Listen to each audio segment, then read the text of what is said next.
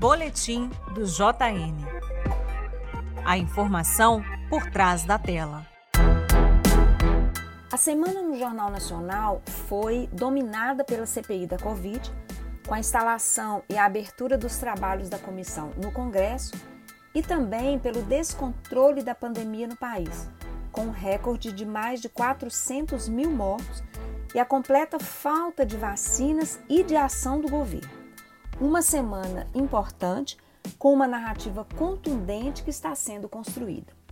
Eu sou Eliara Santana, professora e pesquisadora de mídia e discurso, e este é o Boletim do JN, que vai trazer para vocês uma análise crítica das notícias veiculadas pelo Jornal Nacional durante a semana. Este podcast é uma produção em parceria com o Brasil de Fato, Minas Gerais.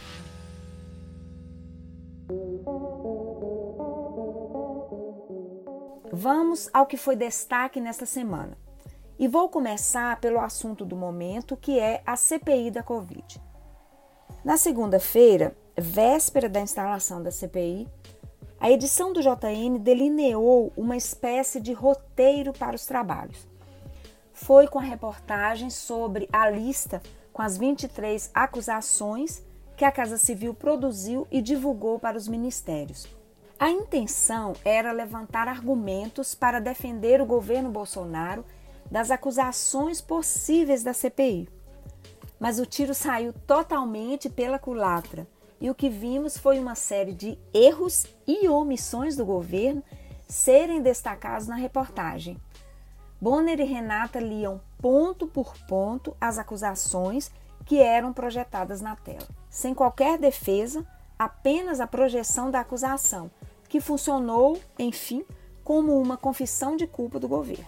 Na terça, a CPI foi instalada e o destaque na abertura do JN foi para a derrota do governo Bolsonaro, que não queria a CPI, muito menos o relator Renan Calheiros.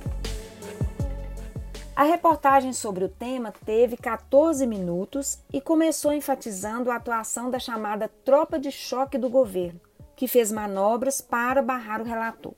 Depois de mostrar todos os debates e embates, e até participação do senador Flávio Bolsonaro, que não fez parte da CPI, mas estava lá, houve um grande destaque para o discurso de Renan Calheiros, o relator tão temido pelo Planalto. Foram cerca de cinco minutos de fala do agora relator. E os pontos destacados na reportagem foram e serão muito importantes para entender os caminhos da CPI. Renan falou em militar nos quartéis e médico na saúde, que a comissão será um santuário da ciência e uma antítese ao negacionismo, que será a comissão da celebração da vida e da sacralização da verdade, e que os brasileiros têm o direito de voltar a viver em paz. Enfim, para bom entendedor, pingo é letra. E a edição de ontem, quinta-feira, foi estruturada para coroar o dimensionamento da tragédia e da incompetência que causa a tragédia.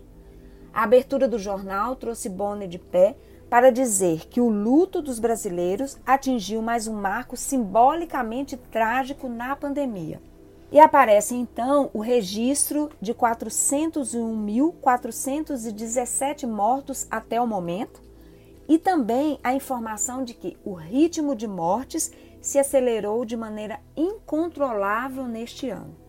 Além do dado bruto, a interpretação do número e da tragédia sem controle.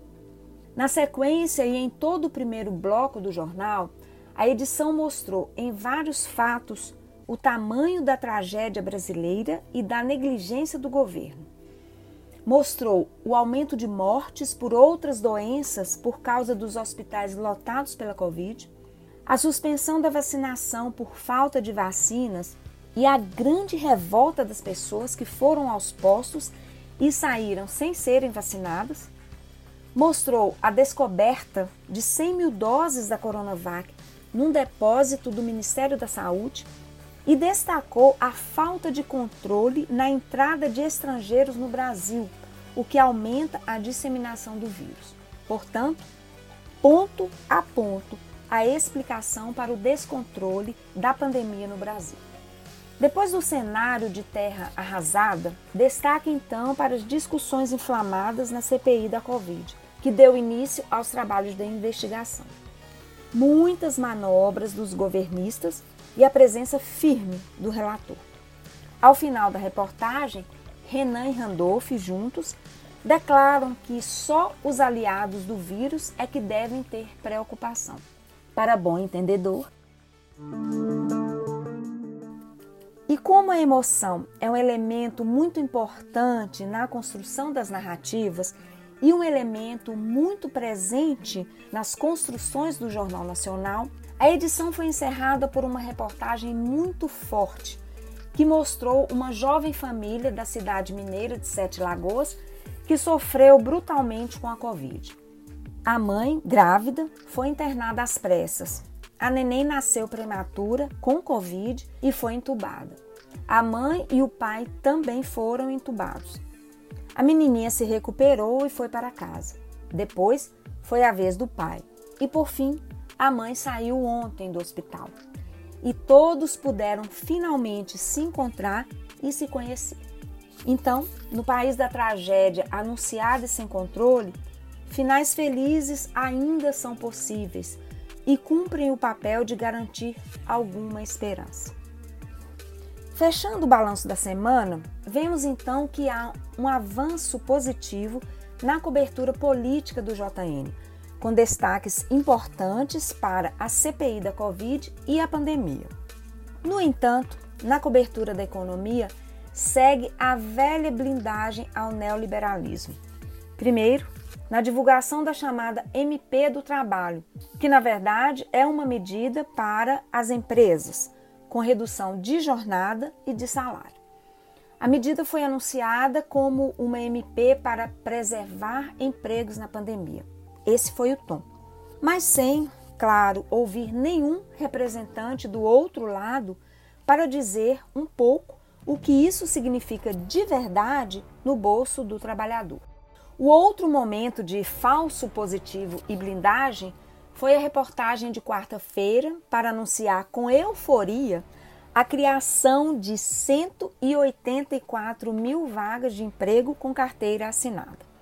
Num cenário de terra arrasada, com 14,4 milhões de desempregados, queda na renda, insegurança alimentar e fome, celebrar esse número de vagas é até ridículo.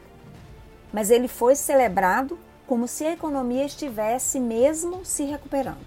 A matéria retomou novamente as medidas da MP do trabalho, mostrando como elas serão positivas para garantir o emprego. De fato, a reportagem caprichou bastante na construção positiva, nada de falar em crise, a ideia de recuperação. Mas até o economista ouvido não concordou totalmente com a história e mostrou que a coisa não é, afinal, bem assim. E Paulo Guedes, o ministro da Economia, cuja única ação de destaque é criticar a China, somente aparece para falar de assuntos supostamente positivos de economia, com breves e dispensáveis comentários. Enfim, a velha blindagem na economia com a pauta neoliberal sendo salva.